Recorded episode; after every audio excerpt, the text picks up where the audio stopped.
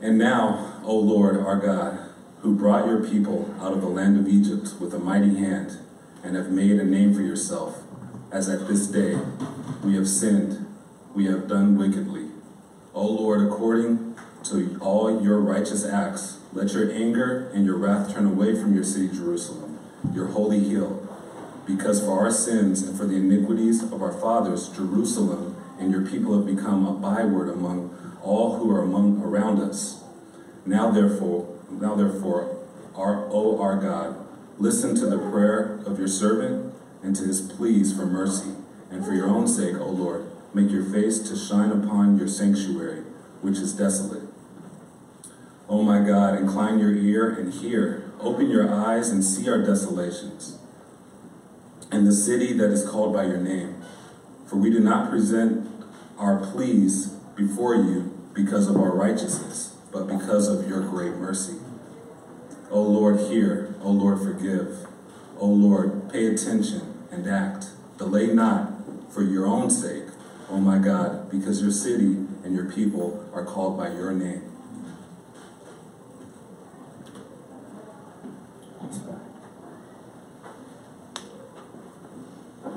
Church, it's a great honor for me to be here with you because it has been five weeks since I've last had the privilege of preaching and opening up God's Word with you.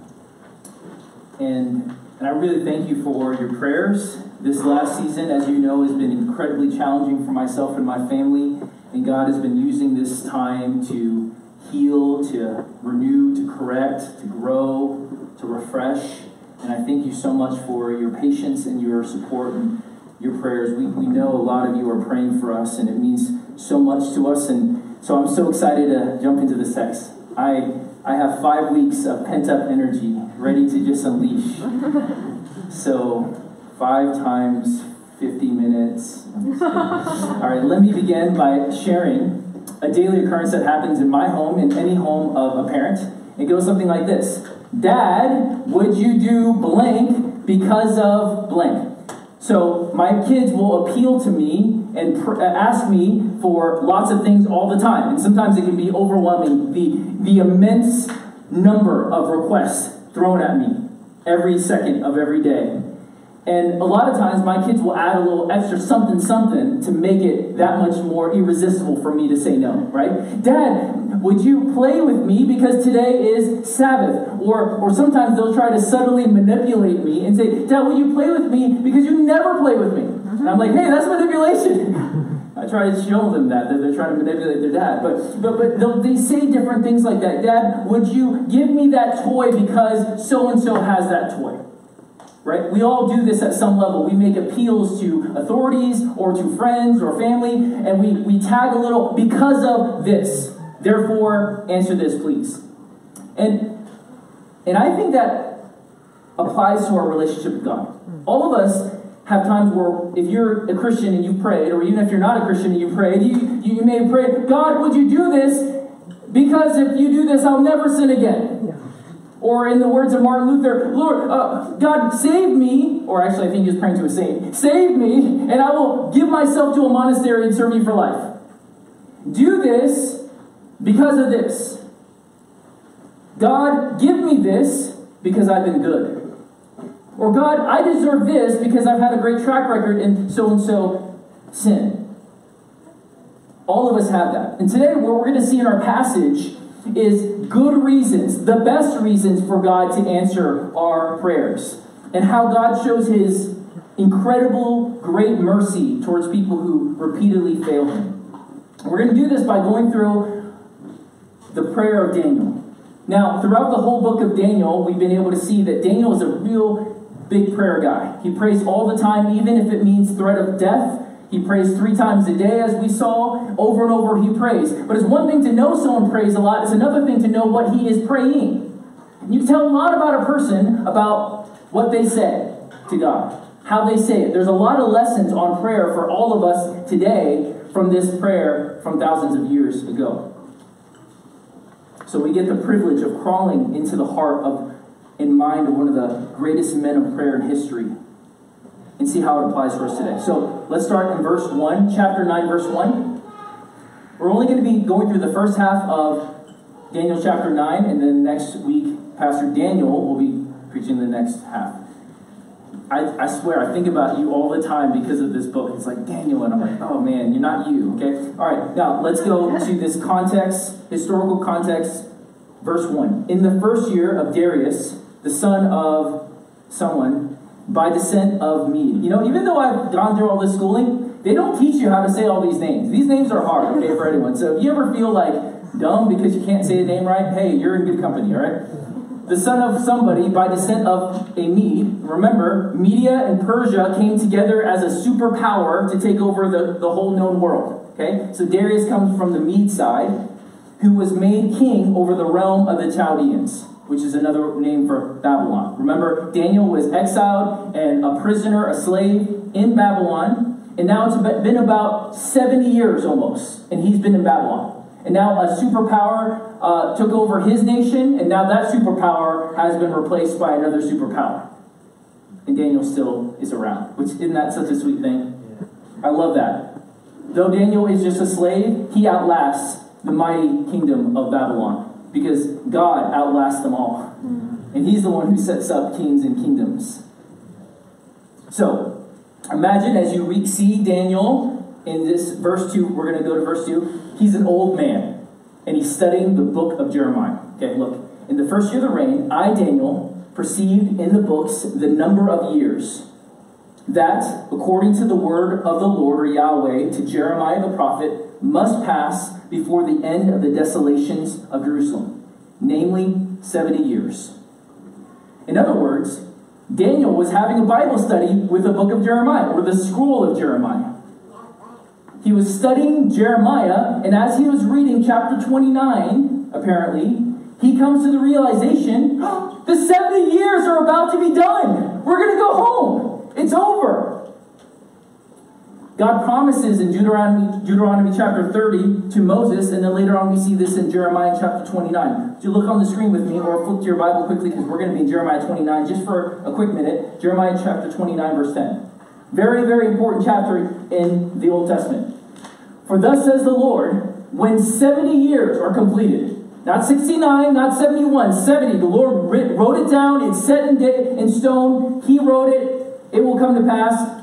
I will visit you, and I will fulfill to you my promise and bring you back to this place, namely the, the land of Israel. This is so important to take heart. God, when He decrees it, it will happen. That's why we can have great hope and confidence because He's writing history. He doesn't just know history, He's writing history. That's how He knows the future. He's writing the future. And this is the God whom you, we serve and who we can have great comfort. We're kind of in a lull right now. Like 2020, we were just used to like terrible news every day. And we're kind of like a nice, nice little peacetime lull. But you, but you know, guys, something's going to come around the corner. And we can take great comfort and heart, no matter what that is. Because God is writing the story. God is leading history for good purposes. If you keep reading Jeremiah chapter 29, we come upon one of the most quoted verses that even unbelievers will know. You talk to a Christian who, you know, nominal, lukewarm, never goes to church, never part of a church, and they know this passage Jeremiah 29 11. For I know the plans I have for you, declares the Lord plans for welfare and not for evil, to give you a future and a hope. And all kinds of people says, Amen, right? Get that on my pillow. Get that on my arm. Amen. Verse 12. This is what they forget. Then you will call upon me and come and pray to me, and I will hear you. You will seek me and find me when you seek me with all your heart. I'll be found by you, declares the Lord, and I'll restore your fortunes and gather you from all the nations and all the places where I've driven you, declares the Lord, and I'll bring you back to the place from which I sent you into exile. Okay, the reality is the exile didn't only just go to Babylon, is that God's people were actually dispersed throughout the whole world. And so God was going to bring them back here. But this passage, I wanted to highlight it because so many of us, who, who, he, who has heard this passage before? Okay? Okay, most people have heard this passage. But how often, when we hear this passage, do we hear the next part? You will seek me with all your heart. So often, we want the blessing without the seeking. We want the treasure without the heart. We, we, we, we don't really want God. We just want all the blessings that come with God. And that's why I want you to remember this context. For us Christians, this passage is still relevant for us. We can take great hope that no matter how dark the valley, no matter how dark the sin, God has good plans for us. But it's, in, it's, it's by condition that if we seek Him with all of our heart, and we know that He gives us the Spirit to empower us to do that. We're going to get back to this passage, or at least this concept about Israel seeking Him later on in this chapter because it's important and it's something that, that I want to highlight later. Now let's look at verse 3. Then I turned to my, my face to the Lord God, seeking Him by prayer and pleas for mercy, with fasting and sackcloth and ashes. Something really beautiful about this verse. Let me make a couple side comments about some of this, these details that may be confusing for some of us. Sackcloth was a really rough material, kind of like um, potatoes, potato bag, like a, a what is what is that called? Potato sack. A potato bag, a burlap bag, right? Imagine putting that on, like how scratchy and itchy that would be. It was probably made out of animal skins, but extremely uncomfortable. And what they would do is they would put on sackcloth or some sort of garment like that, and they put ashes on them. And what the outward represent outward um, stuff going on would be representing what's going on inside. Their hearts are absolutely dismayed. They're in despair. They're, they're uncomfortable. And so they're fasting for some resolution. Or they're mourning for something. That's what typically sackcloth and ashes and would, would be connected to. Now, let me share something that's so encouraging. We're about to read Daniel embark into this epic prayer, this really powerful prayer. What is the catalyst to this prayer? In other words, what happens with Daniel that causes him, launches him to want to pray? Is it a vision? Is it a dream? What is it? It's the Word.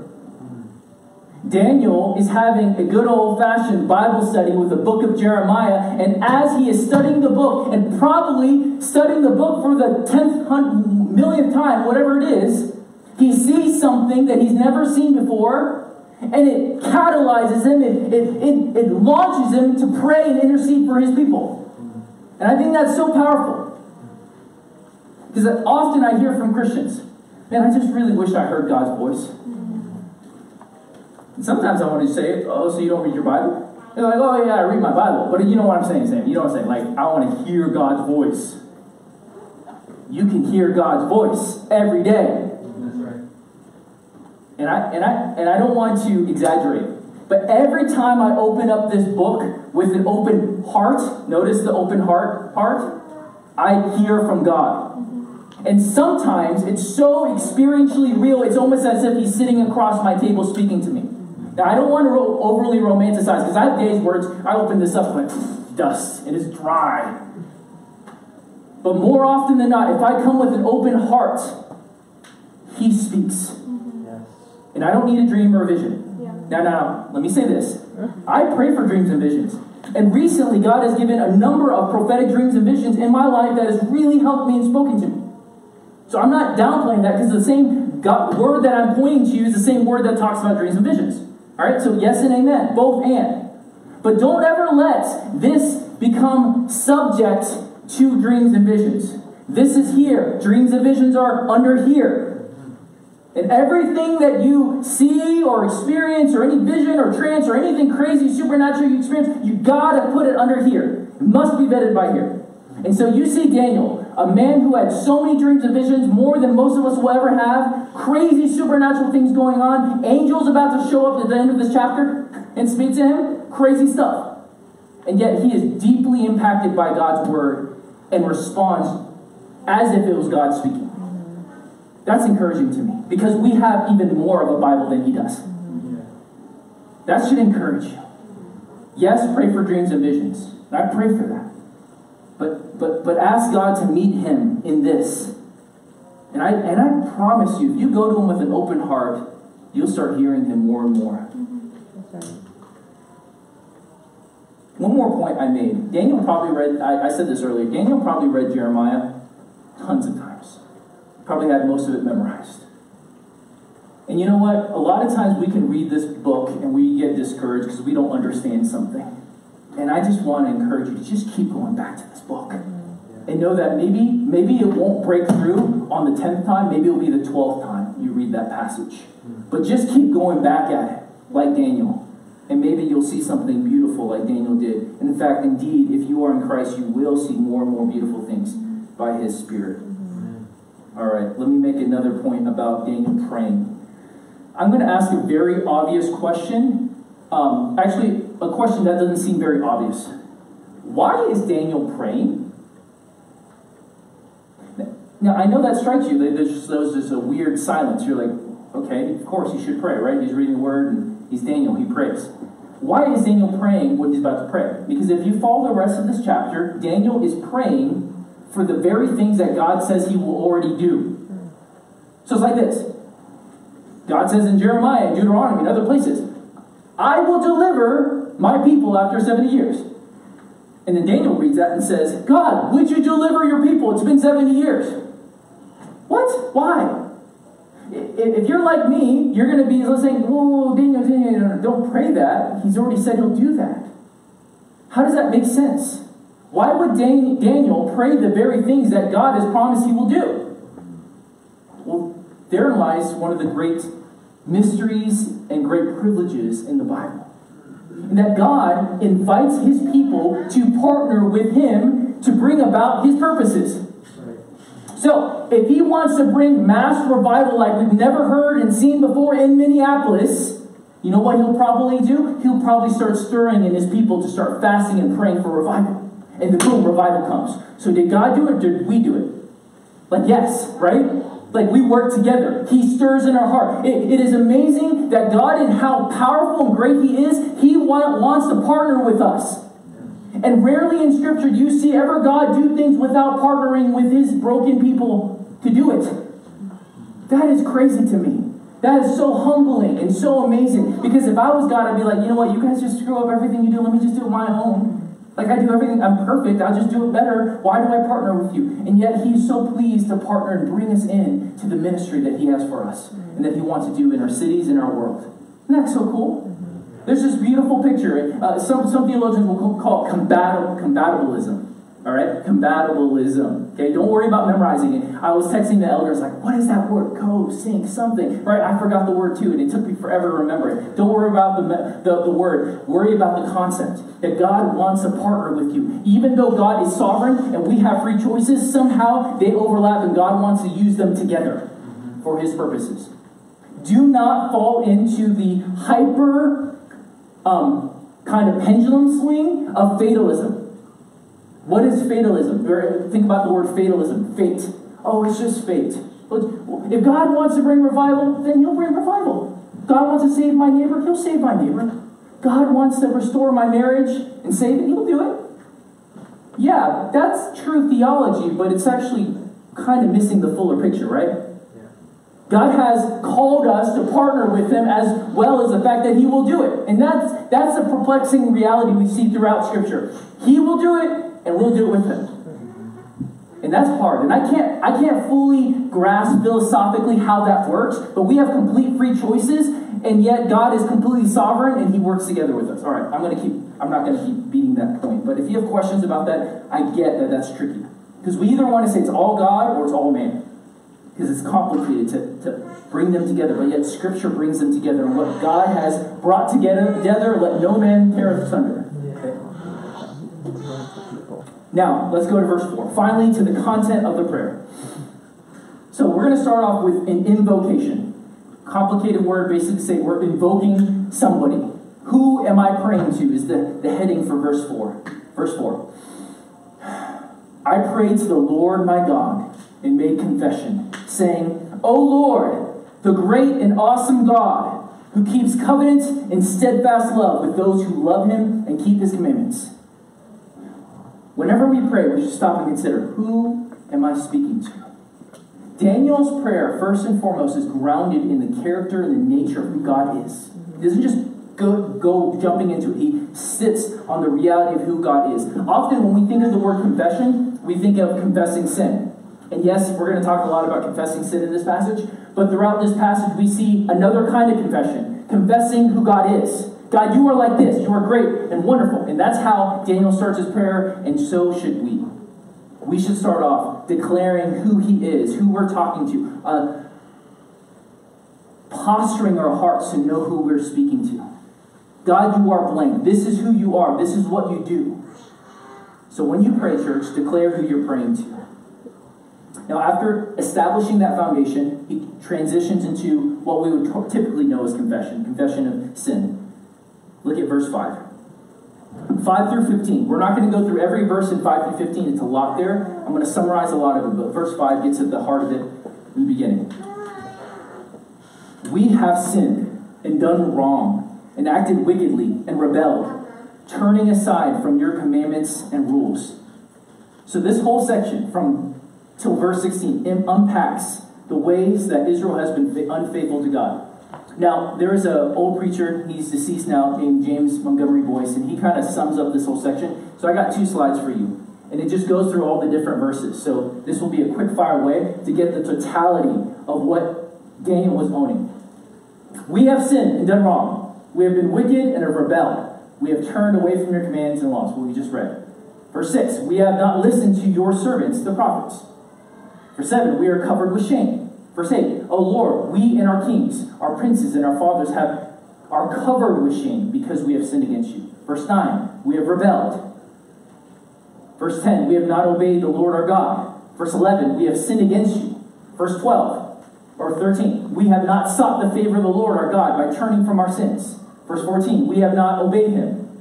In verse 15, we have sinned and we have done wrong. Okay, over and over again. I know that felt like a lot and overkill, but I just covered a lot of verses really quickly, all right? Mm-hmm. But but what I was trying to show you is just the whole nature of their rebellion.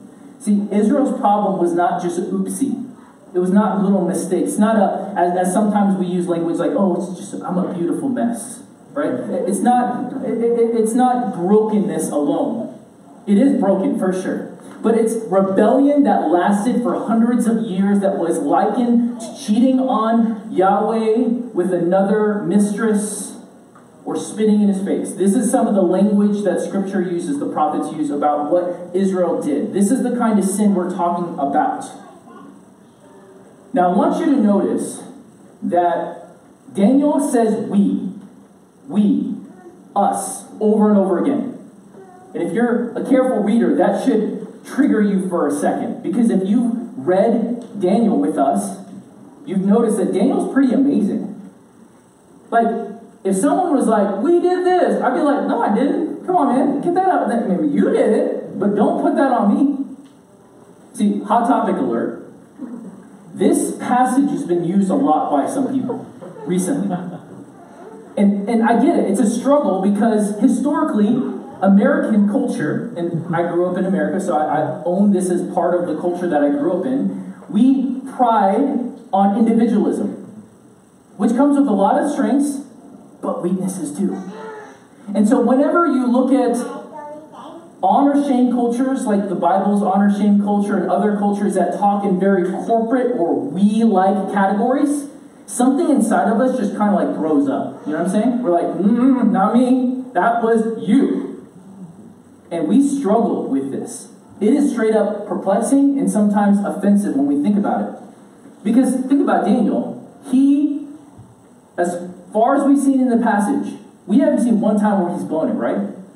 Now, all have sinned and fall short of the glory of God. We know he sins. And in fact, in verse 20 on the screen, Daniel chapter 9, verse 20, next week's passage, he says this While I was speaking and praying, confessing my sin and the sins of my people, Israel, and on and on. So we see that Daniel actually is confessing his own sin as well, not just his people.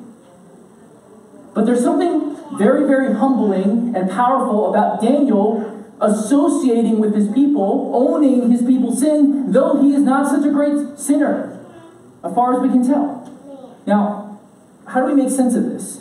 Because it doesn't fully fit. Like, it just doesn't, it, it, it, just grinds, it, it rubs on me, if I'm going to be honest. Because, because Daniel's so great. Now, let me, let me explain a couple things. It isn't Daniel's fault that Israel is so rebellious and is in exile. In fact, he was a little kid, basically, a young teenager when he came into exile. Right? It's not his fault, but it is his responsibility. Let me try to create a category I think that would be helpful for you. Please listen carefully because there's a lot of places where I could just fall off a slope, and some of you guys are going to just go crazy at me with emails. Okay? We're not always responsible for every outcome, but we are responsible to do something if it's in our sphere.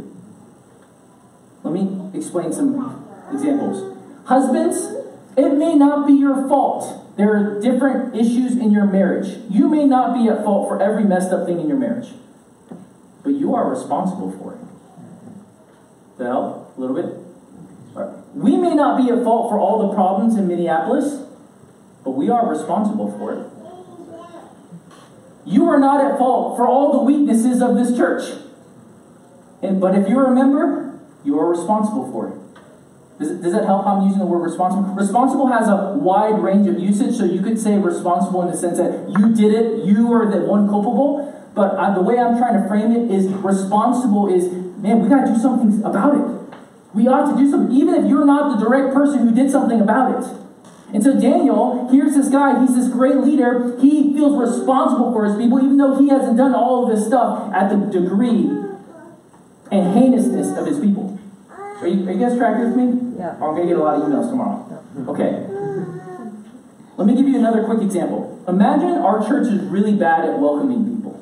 I think we're okay. We're not great, we're not terrible. But imagine we're the worst, okay?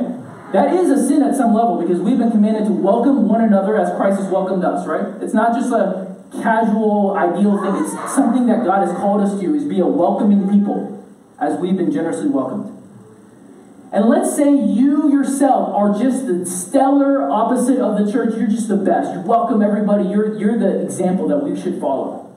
You yourself can still say, God, we are so bad at this. You can own it because we are one. Because in Christ we are one people. When we struggle, all one struggles. Romans speaks about all struggling because we're so connected. Even though you may not be the one particularly at fault. Is that, is that helping, guys? A little bit?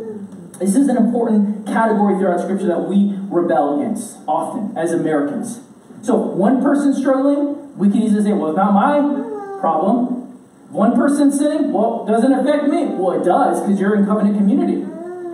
This corporate reality is very, very important throughout scriptures. It's so important that we don't have the gospel without it, but we'll get there later. Now, similarly, Daniel is speaking as a priestly representative of his people, and he loves his people, so he confesses in one, some way as if he did it all. Now, this passage has been brought up a lot, specifically regarding race. Okay, this is the hot topic alert. Like, I, I, I'm, I'm ramping up. Okay, there's a lot of debate right now in the church regarding guilt and shame, regarding race, and culpability, and reparations, and those are important conversations. And some churches are literally splitting down the center because of it. I have friends who have left denominations because of it. I have friends who do not talk to each other because of it. Churches are getting wrecked right now by the division regarding specifically race and shame and repentance. And so, one, on one side, you're going to look at this chapter and say, hey, this teaches us that we can mourn people's sin, but we don't own people's sin unless we've done it. You only own what you've done. And others say, no, no, no, this passage teaches us that even if you didn't exactly do it, you are still culpable at some level and you need to own it. Now, let me, let me address this, okay? Because there are people out there who are going to look at you, if you are white in this room, and they're going to say, You need to repent of your whiteness. You guys have heard this. Some of you heard this. You must repent of your whiteness. Your whiteness is a stain. Everything you have has been taken. You must repent of it.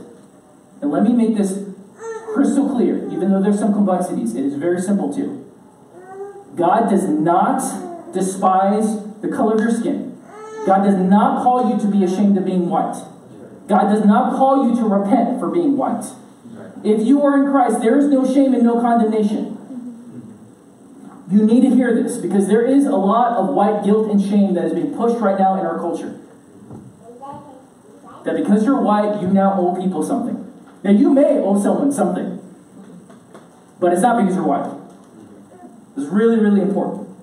Do not let people take this passage out of context to shame you so that you can respond dutifully in the way they want you to respond. Here are a few ways that this passage does not work. First of all, I just mentioned again Daniel was a represented covenant leader of his people. So he's representing them and he's owning it. Israel was not unified under skin color or race or, ethnic, or, or, even, or even ethnicity because you had foreigners among them or even uh, class. They were united around one God with one covenant that they were all committed to. There is no white people covenant.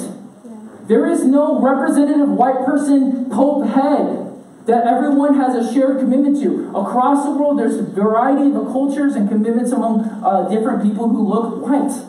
White people are not a shared people group. God will not hold you accountable to stand in line with all the trappings of white people. Okay? Race is a socially constructed category. There's only one race in the Bible, the human race. That's so important. Now, we can operate and talk about that way because that's what the world does, but I really don't feel comfortable that way. The danger of what I'm just saying is something called color blindness. And I addressed that in my seminar this last year. That is a danger. There are significant differences, and we have to understand that. So I reject color blindness if you know what that is. So if you haven't heard that seminar, please check it out. I can address it to you. But our society does operate, operate under these categories. So we need to understand how to navigate them biblically, lovingly, wisely, compassionately. And so I welcome you to listen to our podcast this week. There's another side of this that is going to make some of you guys are like, Amen you're going to maybe feel uncomfortable this week, all right? Um, the pastors and I are going to try to continue to lead as we think through these challenging cultural uh, divisions that we have. And so we're going to do a midweek podcast this week talking about this minefield, about race and critical theory and all this different stuff, reparations, and all these conversations that the world is having, and the church needs to have um, a thoughtful biblical answer. Back to the text. Okay? Verses 7 and 8. I want you to look at the word belong, that's going to come in verse 7 and 8 in the following passages, and look at what belongs to Israel and what belongs to God. Verse 7 and 8. To you, O Lord, belongs righteousness, but to us, fill in the blank, belongs open shame. As it is this day to the men of Judah, to the inhabitants of Jerusalem, and to all Israel, those who are near and those who are far away, in all the lands to which you have driven them, because of the treachery that they have committed against you. To us, O Lord, belongs open shame. To our kings, to our princes, to our fathers, because we have sinned against you. I just want to make this point. This is a far cry from the kind of confession, confession that I sometimes have. Father, I messed up, sorry. I just kind of move on. Father, forgive me. Sorry, did it again. Or, or, dear God, I'm sorry the devil made me do it. Dear God, I made a mistake. My bad. Dear God, I failed myself and did not live up to my standards. I wasn't healthy and did not, I neglected my self care. Some of you guys heard the fake repentance of Kirk Franklin this last week after that audio clip was leaked of him just cursing out and threatening his son. It's the same kind of repentance that we have in our culture. God, I'm sorry, but other people made it. Or, God, I'm sorry, but it really wasn't me, it was really my circumstances. We can learn a lot about what true confession looks like from Daniel. He's very specific and he owns it. He does not excuse it. So often, when I get in fights with my wife or fights with people, I love to excuse and justify myself by my circumstances. Oh, because this happened, that's why I responded. And everybody else would do it the same way. No, no, no. He owns it. And so I encourage church, when we confess our sin, be specific. Go to the depths of the heart behind the sin. Don't just gloss over, God, I messed up, I looked at porn again. Or God, I got angry again at my kids again. Or God, I was gossiping again. Uh, no, no, God, forgive me because I, I treated the, and dehumanized the image of God. I deserve shame. And yet you, you are righteous. Get to the heart of it when you confess your sins, church. Do not skate on the surface. Get to the heart. Look at verse 7. You look at the word he uses. Treachery. You see that? Treachery. What, treachery is a political word. It, it's not just a oops. I messed up. Treachery. Traitor. God, forgive me for looking at that person with lust. I betrayed my wife. You see, you get at the heart of the sin. You get specific. You know, I just messed up again. I shouldn't look there. Right? There is a allegiance, a political allegiance in our hearts that are exposed when we sin.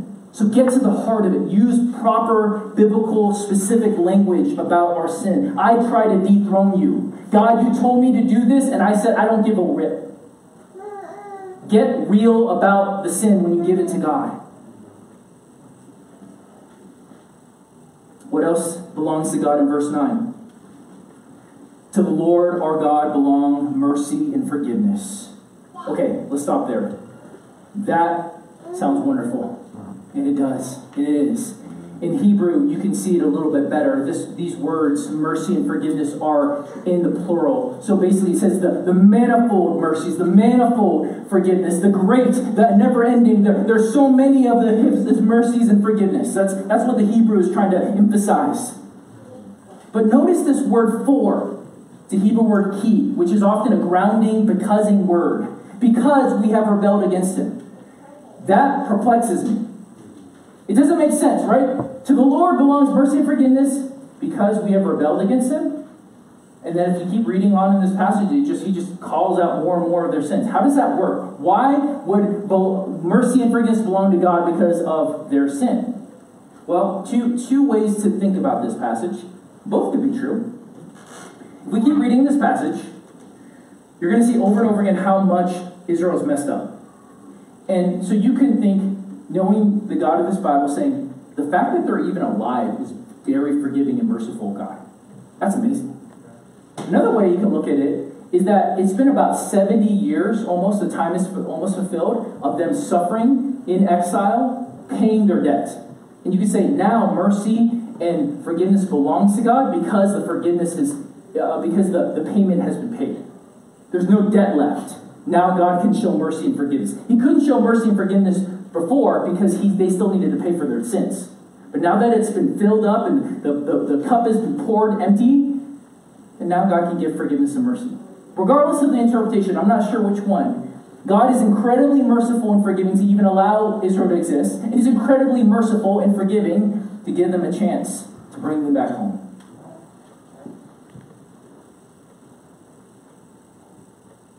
There's a tension in verse 13 I'm going to skip because of time. But 13 is problematic because Daniel is very, very uncomfortable with the fact that, let me just read it and then I'll make a comment and skip a lot of my notes. All this calamity has come upon us. Yet we have not entreated the favor of the Lord our God, turning from our iniquities and gaining insight by your truth. What is Daniel saying right here? Daniel's saying, listen, God, this prophecy is about to be fulfilled. It's about to be 70 years, but we have not yet turned to you. Oh God, have mercy on us. We still have hard hearts. So even if you give us a new location, it doesn't matter because our hearts are still the same. So it doesn't matter what state they're in or what situation they're in, if they're free or if they're slave, if their hearts are still hard and rebellious, then they're going to be right back in the same place, if not worse. So Daniel's torn by this as he's praying. And, and the reality is, Israel does go back home. But if you study the book of Ezra, study throughout the Old Testament, even though they're home, it seems clear that they're still not home. You tracking with me? They may have their homeland, and they in fact build a temple, but the temple is never refilled by the Holy Spirit. The Shekinah never fills the temple they build. And so even when Jesus returns, it's a sense that they're still in exile. And until Christ comes and gives them new hearts and gives them the new way, they are still in exile, even though they have a physical land.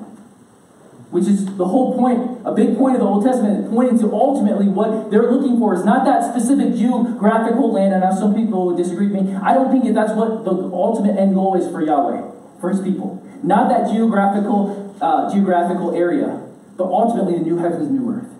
And the ultimate inheritance is not the land, but Christ. Mm-hmm. And that's the beautiful thing. But that is the tension we see in throughout the Old Testament, because even when they come back, it seems like their hearts are, are still the same, outside of a few exceptions.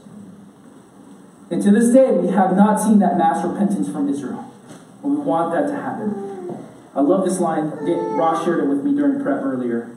They may have returned from Babylon, but Babylon is still in them. And that's the problem. They need a heart transplant. So now let's finally go to this petition in light of everything. So Daniel started off invocation God, this is who you are. I confess who you are. Then he moved to confession. This is who we are and what we've done. And now, in light of all that, God, do something. So he's going to appeal to him. Verse 16. O Lord, according to all your righteous acts, let your anger and your wrath turn away from your city, Jerusalem, your holy hill, because of your sins and for the iniquities of our father. Jerusalem and your people have become a byword among all who are around us. Now, therefore, O God, listen to the prayer of your servant and to his pleas for mercy. And for your own sake, make your face shine upon your sanctuary, which is desolate. What is Daniel appealing to? Remember what I talked about in the beginning of this sermon, appealing? How we add on a little, do this, God, because of this. What is he appealing to?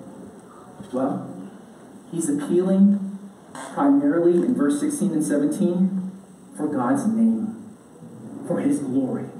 Lord, hear us because of you, because your glory. See, because what happened is that that every nation in the ancient world were connected to a God. And based on how they lived and loved and treated one another and their fortunes and their outcomes in war would be a reflection on what that God was like. And so for about 70 years, Yahweh looks like all the other puny junior gods around the uh, ancient East who just is impotent, can't make it. And so Daniel's saying, God, we represent, Israel represents, that, that empty, broken temple represents you for your name's sake. Because you look bad in the nations. Would you do something mighty in your people for your glory? This is the heart of a true Christian. Our prayers are grounded not in our own benefits primarily, but the benefit of what it would do for our God and His kingdom. Oh Lord, please be merciful to us because our sin makes you look bad. And I'm just curious, how many of us pray like that? For those of you guys who are longing for a child, or longing for a spouse, or longing for that job, or longing for breakthrough in that one physical ailment you have or that situation? How much are your prayers grounded in the fact that you are passionate about His glory and His purposes? This is a corrective word for me and for all of us because so often our great passion behind our prayers is not God but us. We are our great passion. Oh God, do this because of me. I mean, your glory. Right? You guys heard me. I said glory, right? Not me, right? Did I say that out loud? Right? Like, because that's that's at the core of us. God, help us. And then Daniel continues to verse 18, one of the greatest prayers I've ever heard, and my great burden for this sermon. Would you read carefully? And if I've been going long and you're you're checking out, please check back in just for this right here. Verse 18. Oh my God, incline your ear and hear.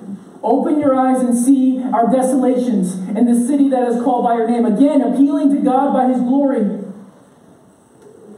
But what's this other appeal that he makes? For we do not present our pleas before you because of our righteousness, but because of your great mercy.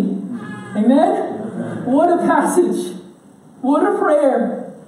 Lord, we appeal to you not because we are righteous, but because we're not. And because you're gracious and you're merciful.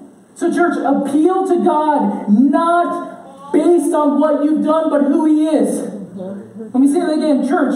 When you pray, don't appeal to God based on what you've done, but what He has done and who He is.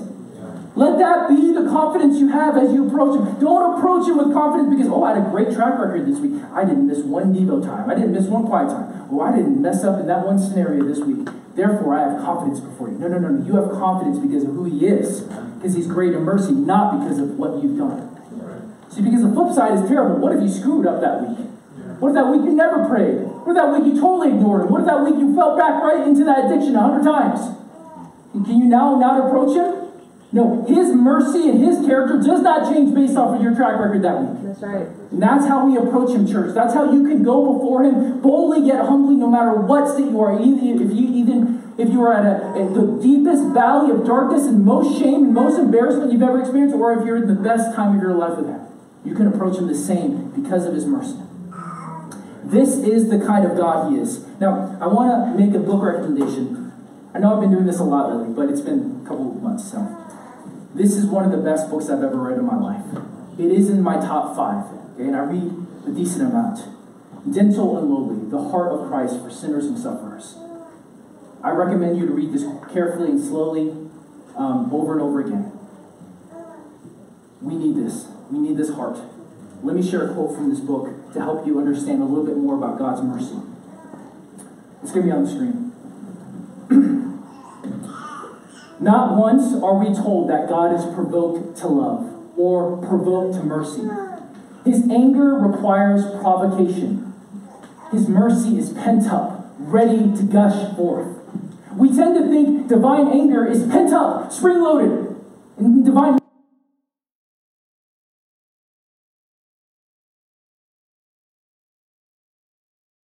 Once again, the Bible is one long attempt to deconstruct our natural vision of who God actually is. We have such a twisted view of God that He's just ready. Oh, I'm just ready. No, no, no, no. He holds back. He's so long suffering. Remember what He did with Israel was hundreds of years coming. He's so patient. But when he when it comes to mercy, that is so deep and core of who he is. He just just overflows. It, goose, it oozes out of him. Just prick him once and boom, it comes out. That's the God we have in the Bible. That's the God we see in this text. He is great in mercy, and that's why we can approach him. Now, would you read this next passage, verse 19, as we come to a close? Verse 19. Read this out loud with me, church, slowly. O Lord, hear. O Lord, forgive. O Lord, pay attention and act. Delay not for your own sake, O my God, because your city and your people are called by your name. Again, appealing to God's fame. Church, appeal to God based on who He is, not what you've done. And now, this whole section, we've been talking about Daniel interceding for his people. This term, intercession. Someone standing in the gap, praying on behalf of others. And as I look at this, man, it would be great to have Daniel as your pastor. Hey, I, am happy to be your pastor, but I'd take Daniel 10 out of 10 times to be your pastor over me, praying for you all the time. But you know what's so encouraging is that we have someone better than Daniel interceding for you. Look at Hebrews chapter 7, verse 23. Speaking of Jesus, the former priests were many in number because they were presented, prevented by death from continuing office. But he, Jesus, holds his priesthood permanently because he continues forever. Consequently, he is able to save to the uttermost those who draw near to God through him since he always lives to make intercession for them. Church, right now, someone is praying for you in the world, and his name is Jesus. How encouraging. You know, there's those people in the world that when they say, Hey, I've been praying for you, you're like, Dang, I'm so glad you've been praying for me. And other people like, Hey, pray for you. I'm like, Great, thanks. You know? I mean, no shame, but some people, you know, they really, really pray, right? But we all have Jesus. Jesus interceding for you. Jesus interceding for you in your worst moment. Jesus interceding for you in your best moment. He's praying for you right now. If you blew it this week and you feel so much shame, He's been praying for you.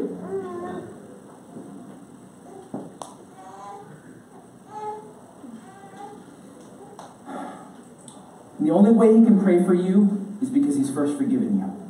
Look at Romans chapter 8, verse 33 on the screen again. Who shall bring any charge against God's elect? It is God who justifies. Who is it to condemn? Christ Jesus is the one who died. More than that, who was raised, who is at the right hand of God, who is indeed interceding for us. And so, what comes before intercession? No condemnation. How can Jesus intercede for you? Because he was condemned for you. Because he was condemned and, was treated as if he did every sin that we ever committed. He was treated as if he did that on the cross so that we can be forgiven and reconciled to the Father and He can make intercession for us daily. That is true for everyone who's trusting in Christ today. But let me say this real quick because we do have a handful of visitors, and I don't want to come off too hard, but I want to be truthful. If you are not trusting in Jesus, you will not have Him interceding for you. All of us in this room one day will see His beautiful face. We will all kneel before the throne on that final day. And when you are judged, either you'll have Jesus standing at your at your side, interceding and vouching for you, or you will be alone. And all you'll have is the accuser accusing you. And I appeal to you, if you are not trusting in Jesus, if you're playing with the world, you have one foot in the world, one foot with Him, if you're cheating on God, if you're not fully committed to Him, today is the day to come to Him with all your heart. Because if you don't, I promise you, you're going to be alone on that day. You will have no intercessor. You will have no intercessor, no one standing up for you. You will stand there with your sins alone. So I, am pleading with you, don't play another day. Don't think, oh, I'll just have another day. I'll do it when I'm older, or when I, after I get done with this relationship, or after I get done with this sin, or after I get done with my goals. No, today's the day. Put your trust in Jesus, and He will be your intercessor. He will stand in your gap. He will fight for you. He will be merciful to you because that's the kind of God He is. And He will forgive you, cleanse you, He'll give you a spirit to transform you, and He will keep you to that final day so you see His face. And instead of condemnation, you'll get acceptance forever. So, church, this week, let us appeal to God. You will mess up this week. You're going to sin. Let us appeal to God not based on what we've done, but who He is. Because of His great mercy and because of His great glory. Let's pray. Father, Jesus, thank you for being this kind of God who is merciful, who is gracious, that we can come to you with our weaknesses and our failings. And thank you that there's no shame, there's no sin that is too great for you. Lord, I pray if there's anyone here who's clinging to their sin and their shame, that they would come to you not because of their great track record or because of anything else, but because your great mercy and your great glory. Help us believe this and receive this truth right now. In Jesus' name, amen.